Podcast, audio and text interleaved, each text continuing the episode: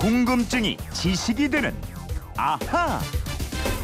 예, 세상의 모든 궁금증이 풀릴 때까지 계속될 궁금증이 지식이 되는 아하. 오늘은 휴대폰 뒷번호 2064 쓰는 청취자가 문자로 보내주신 궁금증인데요. 예, 저는 어린 시절 외국에서 학교를 다녀서 수능 시험을 안 봤는데요. 예, 만약에 수능을 보고 싶다면 어떻게 해야 합니까? 나이 제한이 있나요? 저처럼 외국에서 학교를 나온 사람은 어떻게 볼 수 있는 건가요? 하셨습니다. 내일이 수능 시험 보는 날이잖아요. 그 수능 시험 보고 싶은 분 같은데 수능을 우수하게 치른, 맞는지 모르겠습니다만 김초롱 아나운서와 함께 알아보도록 하겠습니다. 어서 오십시오. 네, 안녕하세요. 맞습니까? 수능 우수하게 치른 김초롱 아나운서? 재수는 안 했습니다. 현역으로 일단 대학에 합격을 했고요. 네. 수능을 정말 엄청나게 망쳤었어요. 정말. 수능 시험 보던 날 기억나요? 예.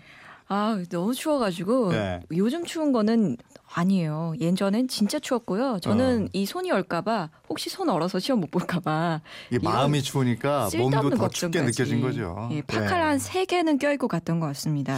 자, 수능 시험 보는데 나이 제한이 있는지, 예, 뉴스에서 나이 드신 어르신들이 수능 봤다는 소식 가끔 들었는데 어때요? 나이 제한 있어요? 나이 제한은 따로 없습니다. 예. 흔히 뭐 70이든 80이든 뭐 본인 의지만 있다면요, 얼마든지 응시할 수가 있습니다. 예. 단 조건이 있어요. 이 고등학교 졸업 예정자이거나요, 고등학교 졸업자 또는 고등학교 졸업 학력 검정고시에 합격한 사람이 응시할 수가 있습니다.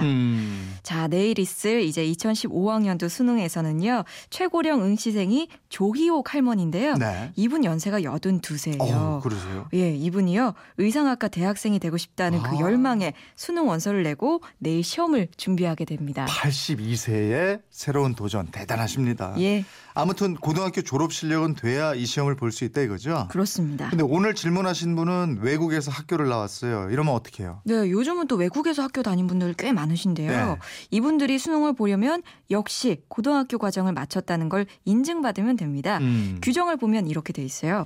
외국에서 12년 이상의 학교 교육 과정을 수료한 자 또는 교육부 장관이 고등학교에 해당하는 학교 교육 과정에 상응한 것으로 인정하는 외국의 교육 과정 전부를 수료한 자, 좀 길죠? 이렇게 되어 있습니다. 그러면 만약에 외국 학교를 다니긴 했는데 12년 과정을 다 마치지 못했다. 예. 고등학교를 다 졸업하지 못했다. 네. 이렇게 될 경우에는 어떻게 해야 돼요? 그럴 때는요, 이 국내에서 고등학교 학력이 인정되는 학교를 다녀서 마치거나, 네, 또 아니면은 국가에서 학력을 인정하는 시험이 있습니다. 고등학교 졸업 학력 검정고시 있죠? 이걸 봐서 합격하면 됩니다. 네. 김초롱 아나운서는 수능이죠? 예, 수능 세대죠. 저는 학력고사 세대인데, 예, 대학에 입학하기 위해서 치르는 시험, 이것도 여러 차례 바뀌었어요. 그렇습니다. 이 대입제도는요, 해방 이후에 우리나라 그 대입제도가 크게 16번이 바뀌었어요. 예. 1945년부터 1953년까지 대학 자율에 맡겨진 대학별로 단독 시험제를 시작으로 해서요. 네. 대입 국가고사가 있었고요. 대입 예비고사, 학력고사, 또 대학 수학 능력 시험, 지금의 수능이죠. 네. 여기까지 이르기까지 정말 대입이 여러 가지가 바뀌었는데요. 평균 4년에 한 번꼴로 바뀌었습니다. 네. 저는 83년에 시험을 본 건데, 네, 근데 70년대 이렇게 보셨던 분들은 또 학력고사가 아니고 예비고사 치르고, 그렇죠, 예비고사 합격하고 본고사 치르고 막 이랬던 것 같거든요. 이 예비고사 제도는요, 1969년에 시작이 됐습니다. 정식 명칭이요, 대학 입학 예비고사. 이 대학별로 치르는 본고사보다 먼저 보는 시험이라고 해서요, 네, 예비고사라는 이름이 붙었습니다. 이 예비고사에서 커트라인을 통과한 학생만 대학에 지원해서 본고사를 치렀어요. 아, 그러니까 그 이전에는 대학들이 알아서 시험을 보고 신입생 뽑고 이랬던 거네요. 그렇습니다. 대학 자율에 맡겨놓았던 거죠. 근데 그렇게 하다 보니까 이 대학 입시 관리가 철저하지 못했고요. 대학 간의 시험 기준이 다 달랐어요. 그렇게 되면은 대학생의 자질 격차가 또 심해지고, 또 대학 교육의 효과를 거두지 못한다, 이런 지적이 있었는데요. 예. 또 이걸 바로잡기 위해서 또 새로운 걸 만들었어요. 외국의 국가고시 제도를 참작해서 만들었는데 바로 이게 예비고사 제도입니다. 이 예비고사는 일부 사립대학이 입시 제도의 결함을 악용해서요, 정원 외 학생, 또 청강생 이런 걸 또 마구마구 뽑았거든요. 또 이걸 바로잡으려는 목적도 있었습니다. 예. 예, 또 이 예비고사제가 본격적으로 운영된 게 1970년대 처음으로 답안 채점용 계산기가 도입이 됐어요. 아, 그때 이제 그러다가 학력고사 시대가 열리게 된 거다. 그렇게 된 겁니다. 예. 그러니까 1980년에 등장한 신군부가요. 과외 금지를 담은 7.39 교육 개혁 조치를 내놓게 됐어요. 예. 근데 그 결과물이 1981년부터 학력고사를 실시하는 것이었습니다. 또 이거랑 함께요.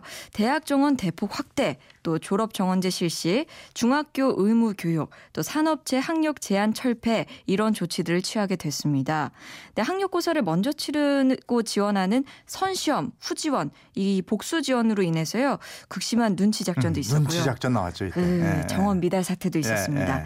또 전국 대학과 대학 학과 간의 서열화 이런 각종 부작용들이 등장하기도 했습니다. 그 중간에 선지원, 후시험 이렇게 바뀐 적도 있잖아요. 네. 부작용이 워낙 심하다 보니까요. 이게 해결책으로 1988년도에 선지원, 후시원 제도를 도입하게 됐는데요. 이 학력고사 과목을 대폭 줄이고 또 논술고사를 폐지하는 대신에 면접이 도입이 됐어요.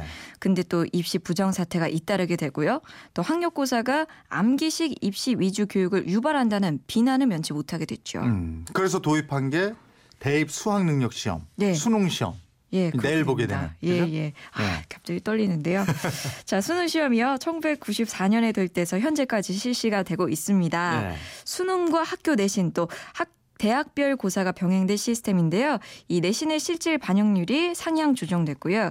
이 대학별 고사를 자유롭게 실시하는 새로운 형태의 입시 제도가 등장하게 됐는데 이 제도로 1997년부터 대학별 고사는 논술 고사를 제외하고 모두 폐지하게 됐습니다. 또 내신도 학교 생활 기록부로 대체하게 됐고요. 또 전기랑 후기 두 번으로 제한됐던 수험생 지원 기회도 4-5차례로 좀 늘게 됐습니다. 그러다가 이제 또 수시 모집이라는 거 등장했고요. 그죠? 제가 학력고사 볼 때는 요즘에 체력장 보나 모르겠어요. 체력장 없죠? 예, 없습니다. 저도 없었는데. 그때는 체력장 굉장히 중요했어요. 이건 정말 젖먹던 힘까지 해서 달리고 철봉 이 턱걸이하고 막 이랬던 기억이 있는데 교육 정책이 바뀌면서 입시 제도가 조금씩 바뀌었는데 예나 지금이나 똑같은 건 수험생 응원하는 학부모 그리고 막 후배들 막 새벽부터 막 응원하잖아요. 그런 뭐 내일도 이제 또 보게 될 텐데 그런 모습이 아닌가 싶습니다. 2626님은 재용 아나운서는 형님이 아니고 아버님이라고. 내 괜히 얘기했네. 83년에 시험 봤다고. 아 정말 실수했네요. 9306님 저는 수능을 93년도에 2번 봤어요. 첫 수능 때는 더웠고 두 번째는 추웠어요. 아 이게 첫 수학능력 시험 때 6월, 11월 2회에 걸쳐 치렀네. 네, 첫 해다 보니까 이제 도입하면서 그리고 다음 해부터 11월 1회로 줄어서 지금까지 쭉 이렇게 한 번 보는 걸로 됐네요. 네. 아, 그땐 두 번 봤으니까 6월에 그땐 또 더웠는 모양이네요. 네, 그렇죠. 2064님 덕분에 예전 기억도 저도 한번 떠올려 보고 그랬습니다. 제가 학력고사 보고 10년 동안 악몽을 꿨어요. 무슨 악몽을 꾸셨나요? 점수가 계속 안 나오는데. 참 궁금증 풀리셨습니까? 궁금증이나 질문 있는 분들 어떻게 하면 됩니까? 네, 그건 이렇습니다. 인터넷 게시판이나요. MBC 미니 휴대폰 문자 #8001로 보내주시면 됩니다. 문자는 짧은 건 50원, 긴 건 100원의 이용료가 있습니다. 여러분의 궁금증 저희와 꼭 함께해 주시고요. 이렇게 입시가 계속해서 바뀌어도요. 결과는 참 희한하게 공부 잘하는 사람을 쏙쏙 대학에서 잘 데려가더라고요. 맞아요. 공부 잘하는 사람들은 어떻게 그 제도가 바뀌어도 되더라고요. 그러니까 긴장하지 말고 내일 수능 보는 수험생들 잘 치르길 바랍니다. 그 말이 제일 얄미워. 긴장이 되는데 어떻게 긴장하지 말라고 그래요. 저도 그랬었어요. 궁금증이 지식되는 아하 김초롱 아나운서였습니다. 고맙습니다. 고맙습니다.